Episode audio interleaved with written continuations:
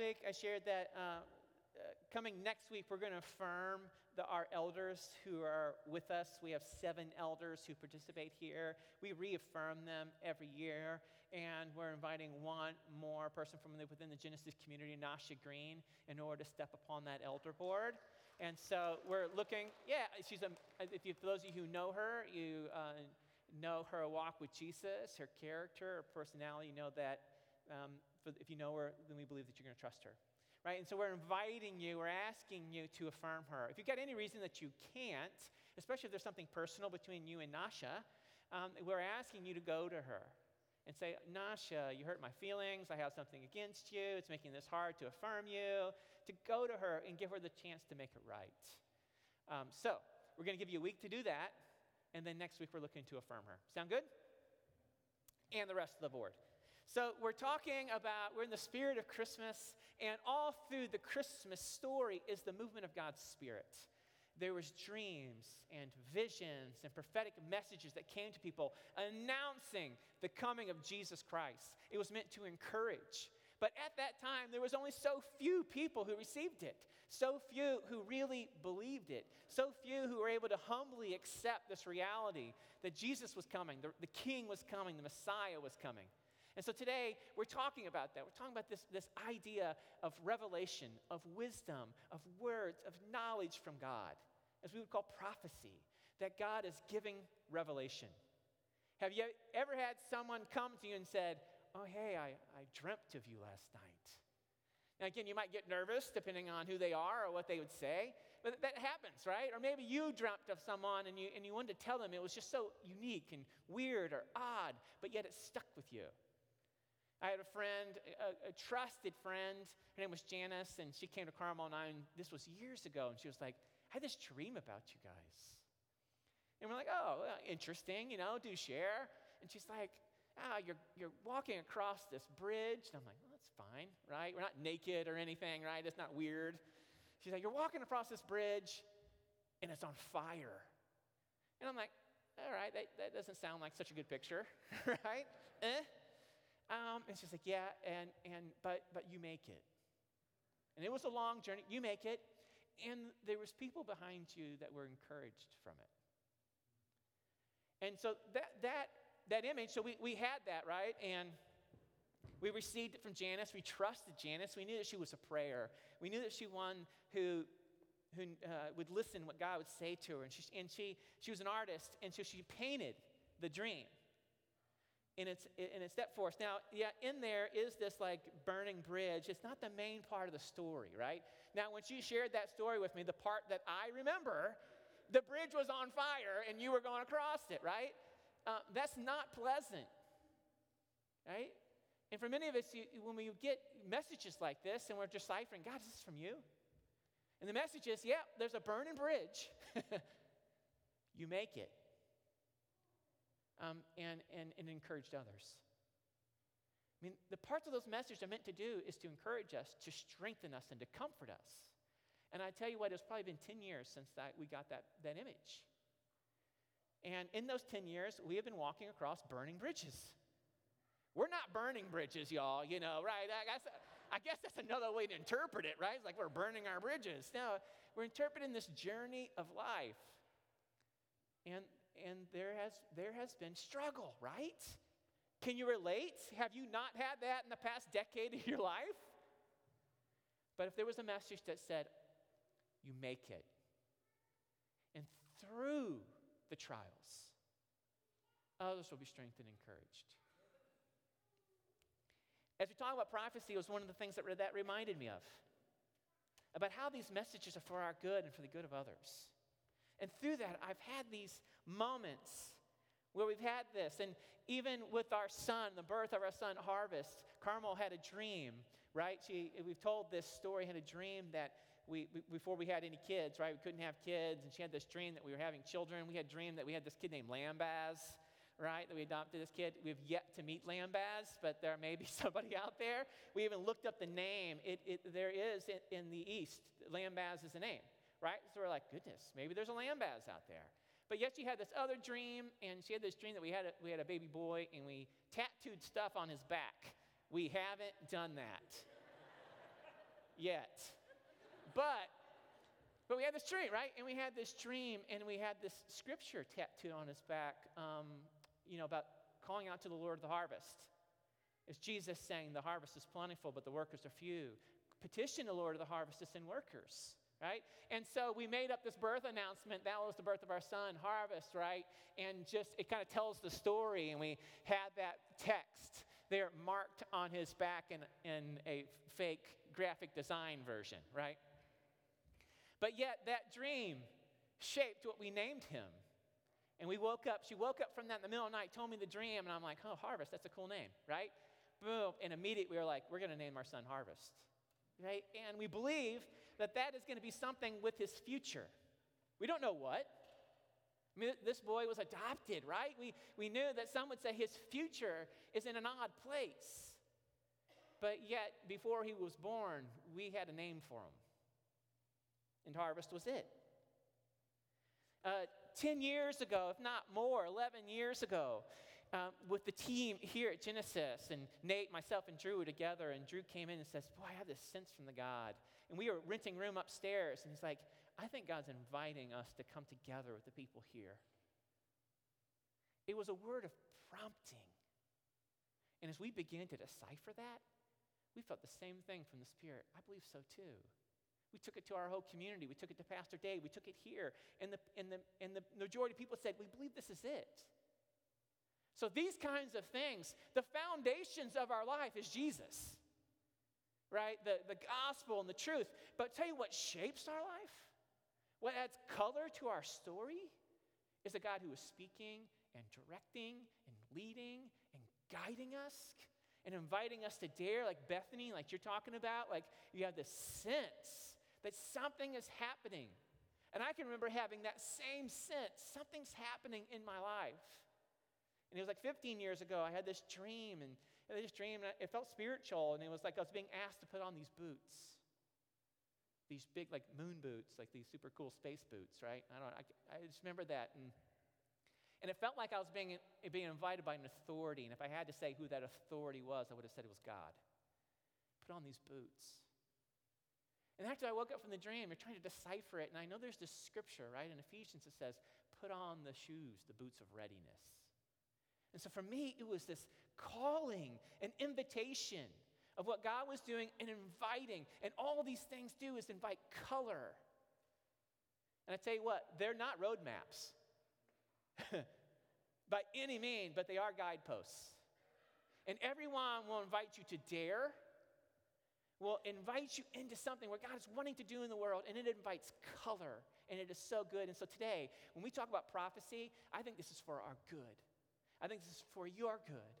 And I pray that today and beyond that we would begin to take notice of how God is wanting to direct and to use each of you to bring guidance and help and intuition in the Spirit to bring encouragement to others.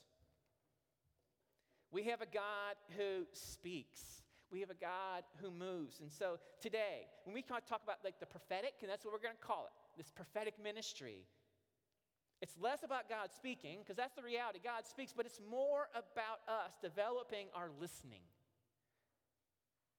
Do you want to hear? Because God is always speaking. I've been reading the book by Jordan Seng called Miracle Worker, and, and, and within his community, they continue to say God is very chatty. And I don't know if you know that, but God wants to speak and is speaking. It's not rare. Now, there was a time when it was rare, right? There was a time, ancient times, the Holy Spirit would only make cameo appearances. And there would be a few people in whom God would give these revelations to. And it seemed rare. And they were kind of a big deal at that time. And they would listen and they would hear and they'd proclaim it. And if they got it right, they were considered a prophet. And within the movement of the Old Testament, if they got it wrong, the command was to kill them right? Because it was a rare thing. And it was like people coming saying, Thus says the Lord. And it was a way for people to kind of to hear. But Joel, a prophet, said, Hey, there's a time coming when it's not going to be rare. It's going to be normalized for people to receive direct revelation from God. And this is in Joel 2. And it said afterward, this was a, this was a prophecy talking about Jesus and what would come from Jesus. It says, I will pour my spirit, this is God saying that to the people, on all people. Your sons and your daughters will prophesy, prophesy. I mean, they'll have revelations, they'll have words of knowledge, there'll be things that God will give them straight from God. Your old men, or your sons and daughters will prophesy. Your old men will dream dreams. Your young men will see visions. All these things are prophetic. Even on my servants, both men and women, I'll pour out my spirit in those days. This is this hallmark, this marker would be an outpouring that everyone would be able to receive direct revelations from God. And in Acts 2, after the life of Jesus, his death and resurrection, Jesus tells his disciples, says, Hey, I'm, I'm going away, and it's for your good that I go away. And if I go away, man, uh, God is not going to leave you alone. I'm going to pour, God's going to pour out my spirit upon all mankind. And in Acts 2, we get this like, we get this moment where uh, the doors are broken open and the Spirit of God breathes upon the disciples of Jesus. In that moment, we see this, this movement of God's Spirit that's free, free, freely released. And all the teachings in the scripture are saying, Oh, if you believe in me, I'm going to give you this gift. This gift of my Spirit, the Spirit of God indwelling in you, being one with you, and a growing intimacy of that. And so, because of this great multiplication of revelation among people, the Spirit's not like this rarity. It's not like there's somebody who can stand up here and say, Well, here's what God said, and the rest of us would be like, Oh, goodness, I, I guess it, I guess it is. I guess that's true. It's like, no, we all have the Spirit. We can test it, we can confirm it, we can weigh it, we can measure it to see if it is true or not. There is not just one, it's the whole. And this was what it was meant to be. One person's revelation can, can be confirmed or questioned by the other sensitive people around them. This confirmation is spoken of in 1 Corinthians 14 when they talk about the church and, and these kinds of words that were meant to build up and to encourage and to comfort the body and people. And it says this in verse 29 Two or three prophets should speak, and the others should weigh carefully what's said. And so they're talking about a gathering of people. And Paul was encouraging them about their church. And so a couple people would speak, or they're getting this sense from God. And what would all the other people do? Weigh it. Was it just a few people who weighed it? Everyone weighed it. Why? Because you have the Spirit of God. And many of you have gifts of discernment. And maybe you know the scriptures and you know what sounds true and what isn't true. You know those markers, and that's the way that it was.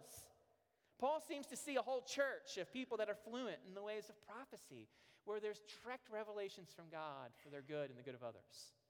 At the beginning of 1 Corinthians chapter 14, or in, in 1 Corinthians chapter 14, there's these verses that continue to talk about prophecy, and I'm, i just pulled these out. These are, these are bits from Texas one, text 1 through verses 1 through 5. And in it, they're talking about prophecy and the tongues. And so today, we're not talking about speaking tongues, we're talking about prophecy, so I've only pulled those parts.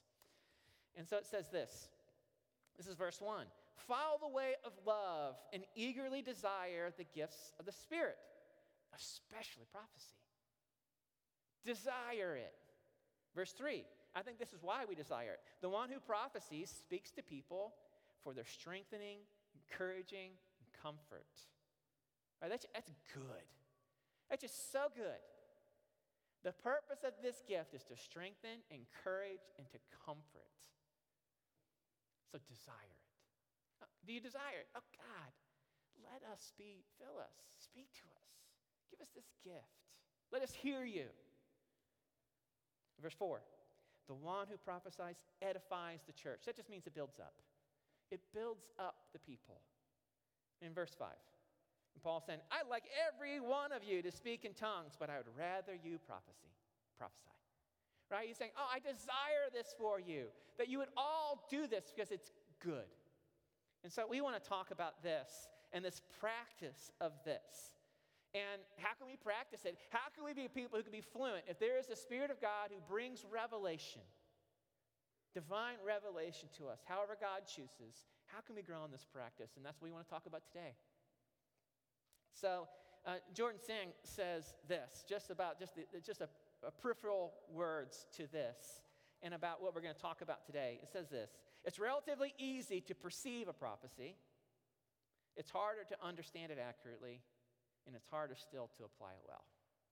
And so that's what we're going to talk about perceiving, understanding, and applying. And then we're going to, we're going to try to practice it a little bit this morning, if you're up for that. Regardless if you're up for it, that's what we're going to do. Um, the plan is set unless I somehow get some sort of major stomach pain, and I'll have to decipher if that's from the Lord or change the plan. Perceiving a prophecy. So, supernatural revelation can happen in a ton of ways, and when you look at the scripture, it has happened in a ton of ways, right? Uh, God spoke directly. Um, he sent visions. People had dreams. There was audible voices. Angels were a part of it. There was impressions in minds, things that happened when he slept, right? There's tons of different ways, and God seems to really enjoy being creative about how this takes place. Nothing is out of bounds about how you could get an inclination premise, an idea, a thought. And there's lots of language in the scriptures for this. Uh, and they, they write things like, The word of the Lord came to me. The hand of the Lord was upon me. I heard, I perceived, I saw, I was in the spirit, right? So it's tons of different language to describe what was happening in it. And so the key to perceiving this is to be open and sensitive. Because it's often subtle and puzzling. And so even we were like, okay, it wouldn't be all that puzzling if God spoke in an audible voice. Do you know that there was times when God spoke in audible voices in scriptures? And do you know the majority of times when he did, most people didn't get it. They said things like, so God spoke, he spoke over Jesus, right? And he's like, this is my son whom I'm well pleased, right? Um, and, you, and you know what the other people said? Sounded like thunder, right? Huh. Right, right? Even though it was audible, they still missed it. And so the reality is that it can still be hard because it's often subtle and puzzling. Being open and sensitive is there. The challenge in perceiving a revelation is to realize that you've perceived a revelation and to take hold of it. So the first step, or at least talking about perceiving, here's, here's one of the things is to notice. Because 80% of prophecy is noticing. And so we want to notice. A prophecy might seem an awful like what you call special thought. It has, it has some heft to it, it has some weight to it, but it's not overwhelming. The trick is to notice and to identify its purpose. The same thing applies to our dreams, which we have every night, but we might tend to dismiss them. And so, last, I've, I've had some dreams, even recently, where they strike me. They strike me very differently than the others. And so they have some heft to them. And so the challenge just with dreams is not to immediately dismiss them because God speaks to them. I remember having this dream when I was I was actually in a season, I was in this time of just solitude, and I had this dream, right? And it was a dream that I was here in the church. I was here in the church, and I, I was invited to go down to the South Hall. That's like a little fellowship hall area. And I walked down there, and it was like a tornado had hit the church. It was like, you know, everything was just blown apart, right? And I walk down there and I see it's all crazy and it's going. And I have this immediate um, impression when I walk down there. And it's like the devil, right? Like it's, it's demons. And next week we're going to talk about that, right? So at this dream, there's demons down in South Hall, and I have that, and all of a sudden I get grabbed by something, right? And I'll call it like I was attacked by a demon, right, in this dream.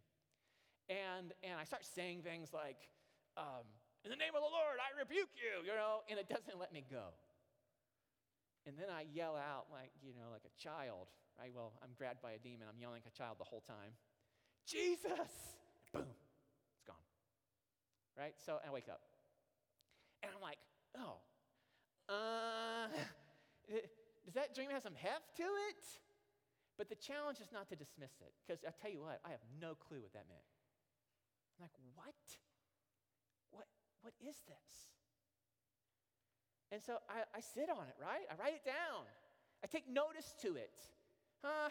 There's demons. It involves the church. Could it be spiritual? I don't know, but I but it definitely has some markers of that, right? And I begin sharing it with others. What do you think? And someone said, Huh, I find that really interesting that you were down in the fellowship hall. Meaning that that's where people, that's where the community gathers for connection and, and people, and, and you were attacked, right? Now, so this dream happened like two years ago, and I'm still processing it. You know what I've been beginning to put together with it? And it's something that I, I continue to sense and see and feel um, in, in Ephesians. In Ephesians 4, it says, Therefore, each of you must put, put off falsehood and speak truthfully to your neighbor, for we're all members of one body. Like, be honest and truthful with one another. In your anger, do not sin. Do not let the sun go down while you're still angry. It's talking about community here. And do not give the devil a foothold. How interesting that the devil and a foothold comes with anger among a people, right? So I think dreams, so you're going to hear about this in January when we talk about anger. I think there's something here for us about being truthful with one another in that, right? So, how do you do it? Notice it. Notice them as a way that we can perceive what's happening. Well, how can you know for sure that God's speaking to you? Well, here's a couple of things. If it contradicts what you believe, what you know the scriptures say, then more than likely you, you, you don't believe it, right? You don't have to believe it. You can put it aside, you can throw it away. Or if you get this idea that something's going to happen in the future and actually comes out wrong, then you were wrong. That has nothing to do with God, right? That, that wasn't a prophetic thing, an utterance. It wasn't from God. But the main way to discern the voice of the Lord is by getting used to the voice of the Lord. It's called familiarity. I can't really say that word, so I probably won't say it again. Becoming really familiar with God's voice. Oh, let me just experiment with you right now. Close your eyes. No one's going to do anything to you. Close your eyes. And now someone is going to speak, and I want you to say, um, whose voice is it right now who's talking? Hello. How are you? Whose voice is this that is speaking? Now, I know this is really stupid, but how do you know that it's my voice? If you can close your eyes, well, you've heard me before. You've become familiar with it. How do you know when God is speaking? You become familiar with it. You become familiar when God has spoken before. In John 10, Jesus said these things. And when he was speaking about his people, he said that when, when he has brought out all his own. He goes out ahead of them, and his sheep will follow him because they know his voice. They're familiar with it. And so, what we need to grow in is a, a practice awareness. And so, when you have an inclination, a subtle idea, something that has heft to it, a, a, name, a face, a voice, like Jerry was saying, so many of our stories about people getting these promptings, and yet this like practice awareness would be like, huh, I got this impression, how interesting. Right? And so you take a hold of it. And you begin to ask questions like, could this be from God? And when you do that, you begin to test it. You begin to look for confirmation from another believer. Or if the thing was like, like, like Jerry did, right? What, how did she know that it was confirmed that she was hearing God's voice when she heard of her, um, her physical therapy friend with headaches?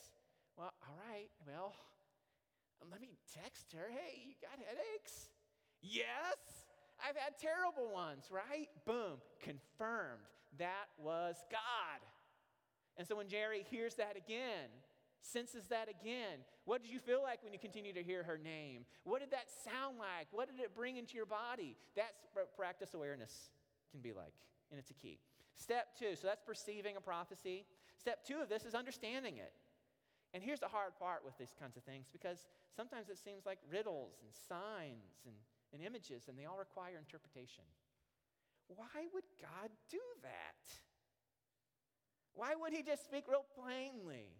Why would He, why would he give us these things that, that, that seem a little bit harder, that you have to figure out, that you gotta, you gotta mull over in your head? Even Daniel, who was a prophet, and this dream came to the king whom he was serving in this time, and the king had no idea what the dream was. And Daniel knew that God can interpret dreams, and he had this gift, right? And so the king comes to him, and this is in Daniel 4, and shares the, the dream with him. And Daniel, this is what it says about him. Then Daniel, also called Belteshazzar, was greatly perplexed for a time. And his, and his thoughts terrified him. Right? He had to process it. It wasn't immediate. He needed to mull it over. Could it be that God just, he, he longs for us to be in process with him? Doing to continue conversation, to have to include others, and to invite God into this intimate conversation with God. Who's just not trying to invite people just sort of randomly, boom, here, here, do this, but he's wanting to include people into a conversation with the living God. Where we come to him, we continue to go back Symbols and riddles often force a puzzled person to seek God further for help and understanding, which deepens conversation with God, which creates greater familiarity with God and greater relationship, and in the end, greater intimacy. It demands greater intimacy. One of the haunting texts uh, and, confusing ones of Jesus speaking to the people within the, the, the book of Matthew, he, will say, um, he said things like, Why do you call me Lord, Lord, and not do what I say? I tell you what, when the kingdom of heaven comes, you'll come to me and say, Did we not heal people in your name? Did we not give out miraculous prophecies? Did we not cast out demons? And Jesus said, I didn't know you. Depart from me, you lawless ones. So it's not about doing this stuff, it's about having deep intimacy with Jesus, deep intimacy with God, being his sons and daughters, planning his good. So, that's what this is. How do we do so? We, get, we, we grow. Understanding prophecy, um, we need to learn. We need to mold over with God for greater intimacy. So then, how does one do this well? Well, you begin to learn the alphabet, right? That, that's how we learn to decipher. And in the scriptures, there's an alphabet. There's an alphabet of stories. We become, become familiar with the biblical stories. You know, right? There's stories of gardens and, and, oh, and seas splitting in two and giants Right? These stories have an alphabet to them, so when they show up in our dreams, we can pull in, we can say, hey, where have I seen this in the scriptures? In the same way that I dreamed about the boots, and my mind mulled over, and immediately I was brought to that text about put on these shoes of readiness. Right, there's an alphabet that we can learn, and so what you should be doing? You should be reading your Bible. You're asking questions says, does the vision or revelation remind you of anything in the scriptures? We can learn that alphabet in that way. We can also, besides learning the alphabet, we can include one another. This way, God has done that helps us to perceive these prophecies or helps us to, to understand them. We can invite others into the process and invite them around. That was what 1 Corinthians 14 29 said. It was like, hey, share it and let everyone weigh it.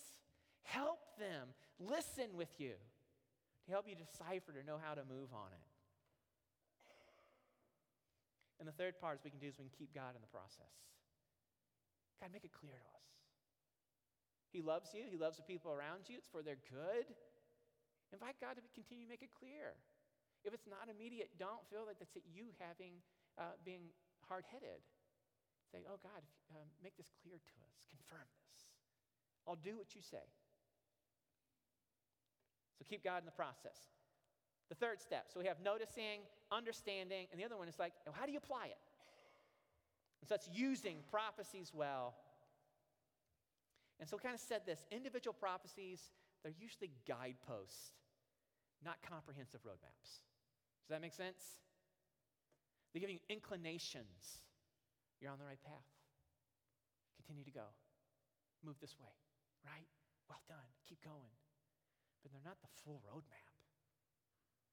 And so, with that, we're, we're knowing this. These revelations typically give us enough to step out and trust, but not enough to be certain. They demand faith to trust that God is speaking and He's inviting into something for our story, for our future, for the good of others. And so, we want to be a part of that. So, how do we do so? It, it will demand humble faithfulness.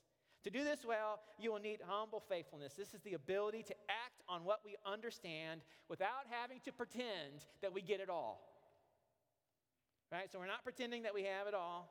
Humble prophets are open to additional clarification as they go along. Prideful prophets, they think they understand everything. And so there's a humble faithfulness. And so if we need to be humble when we're applying these things to ourselves, we've got to be doubly humble when we're trying to apply something that we've heard for someone else. And so if you're going to listen for someone, you think, gosh, here's John, and I, I think the Lord's maybe given a message to John, you're going to need to use language that has humility laced in it. Language that would say, like, hey, this may be from the Lord, right? It, it's, it's messages that that say, I think, or it seems to me, or this may be from God, right? There's humility in that. And so, and these help us to be honest about the possibility that we don't have the, that we don't have the interpretation or application quite right, because we don't know. And it'll take a lot of humility. When it comes to faithfulness, we want to be sensitive, but not timid. That makes sense? I think if we're just timid, we're never going to share anything. If we were timid, like Jerry, when she heard that, that prompting, right?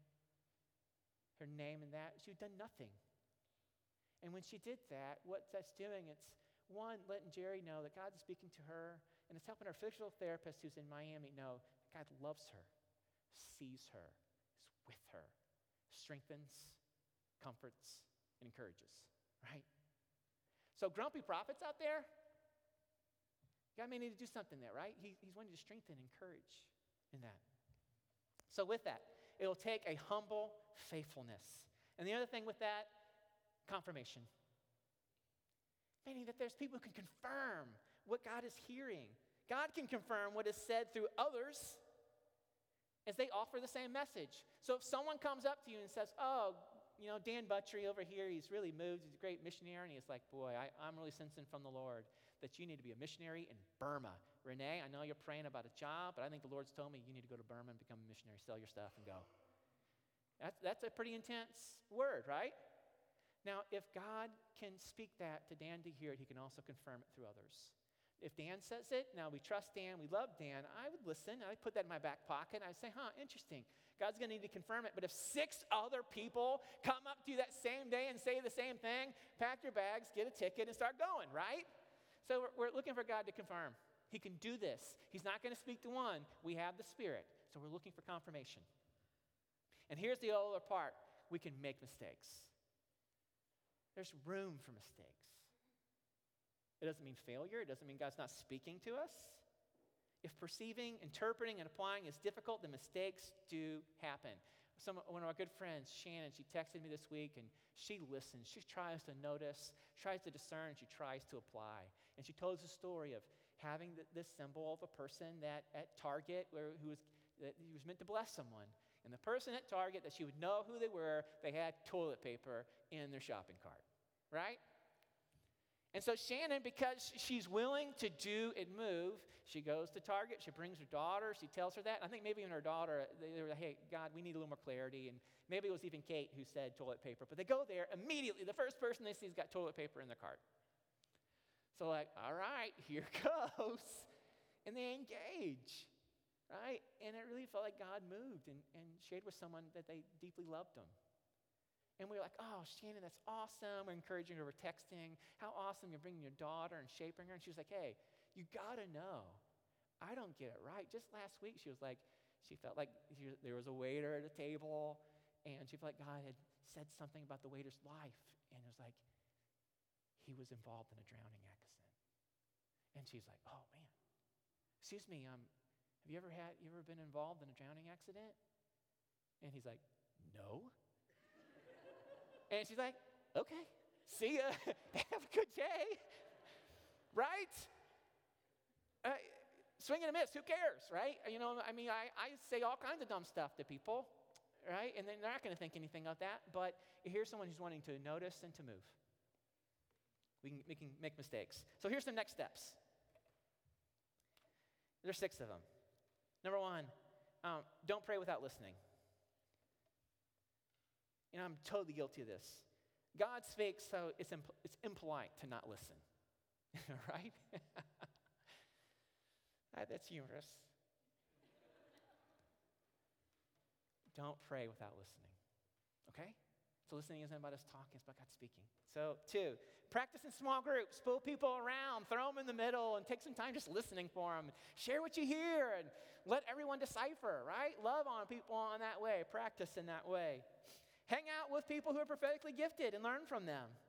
Number four, keep a notepad next to your bed as you have dreams. You can just write down the word right immediately after it happened. Two or three words that will help you remember because if you don't take hold of it, what happens? You forget. You dream every night. I've actually got a, a, set of notepads here in the front and in the back for anybody who would like to take us up on this. If you take it, you have to write in it. About dreams. This is not your grocery list book. Number five, read a ton of scripture, right? Because that will make you familiar with the, the, the themes of the Bible and act on your prophecies if you can. There's some six steps. So here's what we want to do. We want to play with this a little bit. I want to invite some friends forward. I invited four people at Genesis this morning. They're listeners, right? I know that they, um, one, they've taken some of our gifts and they have shown themselves to be kind of gifted in prophecy. I have known them to be that. And I invited them just to come together and to listen. We didn't make this weird. We didn't try to do anything um, too odd with it. We just created a little bit of space this morning. I told them, I was like, hey, we're going to come in, we're going to listen, and then I'm going to invite you to share with the church what you might have perceived. Every one of them was a little bit spooked out. It's like, well, what if we hear nothing? Right? It's like, that's no big deal. No big deal. We just listened, you heard nothing. I didn't hear anything when we were sitting there and paused. Right? So maybe they didn't hear anything. But what we want to do is I just want them to get a chance to say, as we paused, we invited God to speak, we created some quiet, and we're just waiting to notice what comes. And I want to invite them to kind of share potentially what they saw, they heard, and what did it sound like? What did it feel like? And then we're going to see if it connects, right? It's for the good of the body, it's what we're praying for. So we're going to see if it connects with you. If anybody's like, huh, that's interesting, that, that connects in a way to a story I know, or a connection to my neighbor, or with me personally, right? So that, that's what we want to share. Um, so we're going to do that How's that sound? Sound good? All right, this is Ken. Mark, I grabbed this one. And so, Ken, if you just share, um, as we created that pause, what did you see in here, first off? Yeah, normally, normally when I just sit and listen and I'm asked to think about um, God, I, I try to picture just a light in order to just be still and think about that. And um, a couple things came to, to mind. Do you want me to share what came to mind? Yeah, yeah, share. Yeah. What, what, did you, what popped so into your head? One of the things that came to mind was Foster, his face. Hmm. And I don't know if that was, you know, but it was just kind of out of the blue. And maybe being here at Genesis, but just Foster in his face. And then the other thing was really weird, and we, we actually did this twice. We stopped and listened, and then we listened again. And the first time I listened, I saw a wash machine. And I'm like, and I totally dismissed that because it's weird. And so I went on to, and then we, we listened, uh, or we're listening again, and a wash machine came up again. So I don't know if that means anything to anybody, but. And Ken, what, when you were listening, what, what does that feel like? What, what is the image? Is it a clear image in your head? Does this pop in? I mean, well, what, for you, what is yeah, it like? One of the things that I've learned, one of the things that I've learned, and I think different people um, think of words and stuff, and I do think of pictures. And so, it, in that light, so I think of the light, uh, like a um, God in the light, and then it literally is like a picture um, that comes up. Pictures come up, not not words, more pictures. And so, if we took that, they got Foster and the washing machine, right? And you're kind of like, huh, it's interesting, right? We love Foster, hmm, right? Yeah. Here's Jenny. Oh, um, for those of you who don't know, Foster was one of our key member here, a faithful man. He died uh, this, this past year, you know, and so uh, we're mindful of him. The washing machine was scripture. We thought about when the scriptures talk about being washed white as snow. That's what God will do. I'll wash you, right? Like, so does that totally connect washing machine and that? I don't know. But hey, uh, just for the fun of it, Washing machine, it almost sounds like we're on the Price Is Right, right? Washing machine and Foster, does that connect with anybody? Does that hit anywhere in your life when those things were said? I mean, I'm not going to make you do anything. But does that connect for anybody? Could you raise your hand? There in the back. Anybody else? Washing machine? Are you raising your hand? Or are you just fixing your eye there, Sandra? okay. All right, awesome. Thank you. Tony, what did you hear? What did it sound like?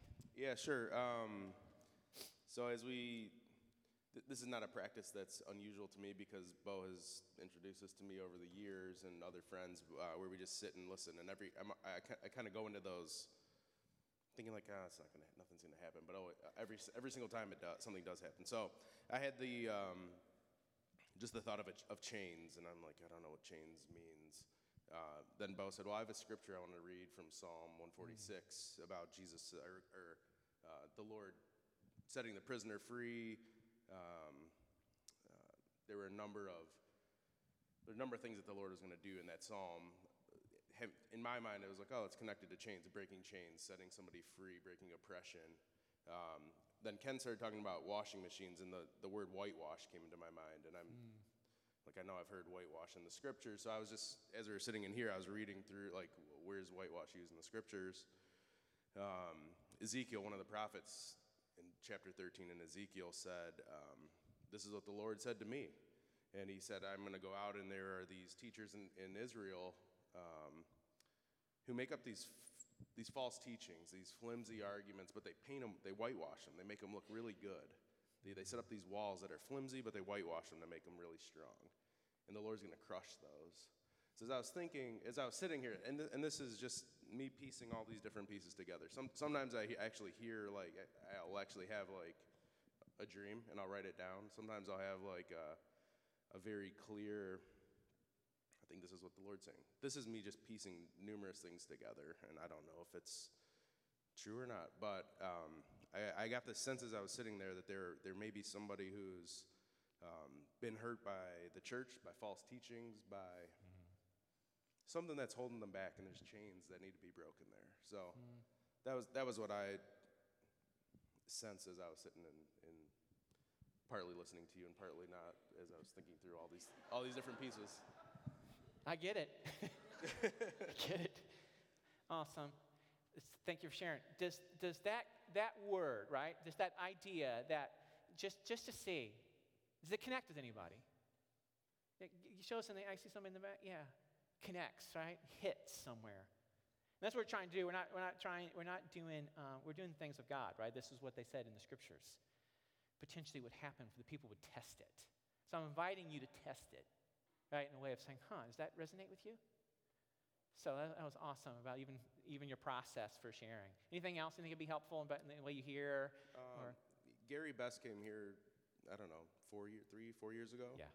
And he said a lot of time, and this, this is something that resonated with me, was that the Lord speaks. When he speaks to you, it often just sounds like your own thought in your head, um, which it always does. But it, it's always, for me, when I think it's the Lord speaking, it's always like my own thought, but about something that's just, why am I thinking about chains? I'm sitting here drinking coffee in the room over there. Why am I thinking about chains? That's, I wasn't thinking about chains this morning. That's unusual for me to be thinking about. I wonder, I wonder if that's the Lord speaking. And then I share it and I test it with other, other friends, other people, with Renee. Um, that, that's how I often get confirmation that, yeah, maybe Yeah. this is the Lord speaking. Or, or as Gary used to say, like, or maybe it's just the pizza I ate last night. I don't know. So, Awesome. Renee, what did, what did you hear? What did it sound like? Okay, you might need to Um, come closer, yeah. Um, so when we did this, um, the name Peter and then Petra came to mind, which is not in my daily life or really anything, and I dismissed it, and then it came. And then um, the idea that um, name of God is a waymaker, and then it's a song that I love to listen to. And then when you were preaching, you were talking about the book Miracle Worker or something. And in a line after Waymaker, it says Miracle Worker. Um, so I thought that was interesting. And then the thought of um, the idea of God being like a snowplow as we were sitting here kind of came to mind and making a way. So for me, the um, voice of God sounds like a thought. I don't see pictures. That'd be really cool if I did. But um, it just, it sounds like a thought and I can't dismiss it. And similar to what Jerry said, Yeah. can't, can't get it out of my head. Okay. Any Peters? Petras, Waymaker, Miracle, eh, that connect with anyone where Renee's kind of hearing the snow plow of God looking to make a way. Does that connect with anybody? Anybody got anything? Awesome. And then Deb, did you share? Um, so when Bo had asked me to do this last night, I was praying about it, and um, uh, pretty quickly the Lord brought to mind uh, draw near. And again, praying this morning, same thing, draw near. So it made me think of the scripture in James, I think it's James 4 8, draw near to God and he'll draw near to you. Um, and I learned from a pastor a while back that um, Jesus is a perfect gentleman and he won't force himself on you. So um, we feel like we're not, if God's not near to us, that it's really our first step that we need to do. Um, and, and like these guys were saying, it's, um, when the Lord speaks to me, it sounds like my own thought. So, um, yeah, it's awesome. That's awesome, Dad. Thank you. Anybody have a, a, a prompt? Does that, does that scripture connect to someone who's maybe feeling like God's invitation to draw near to him? Where maybe he doesn't feel near, right? I, again, we're trying to decipher, we're interpreting together. Is that a few? Uh, that is awesome. Guys, thank, thank you so much. I'm going to invite them to, I'm going to invite the band up.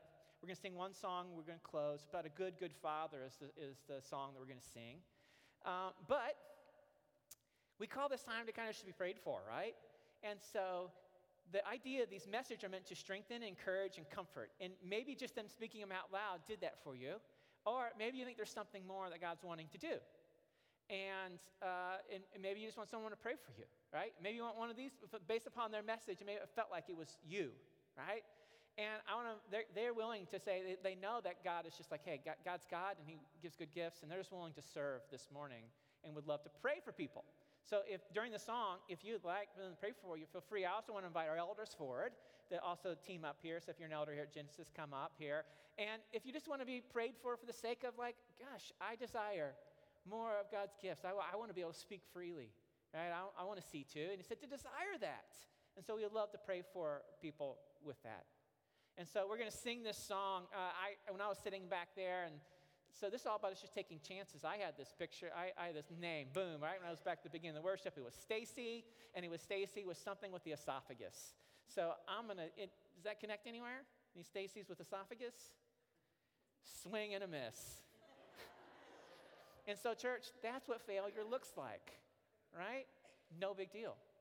But with this, is we want to notice and incline our hearts. So this morning, if, um, if you want, if you want to connect, if you feel like God's doing something more in you, then, then come up and, and a lot of people just kind of just to pray for you, put a hand upon you, and bless you uh, during the song. So I want to invite you to stand.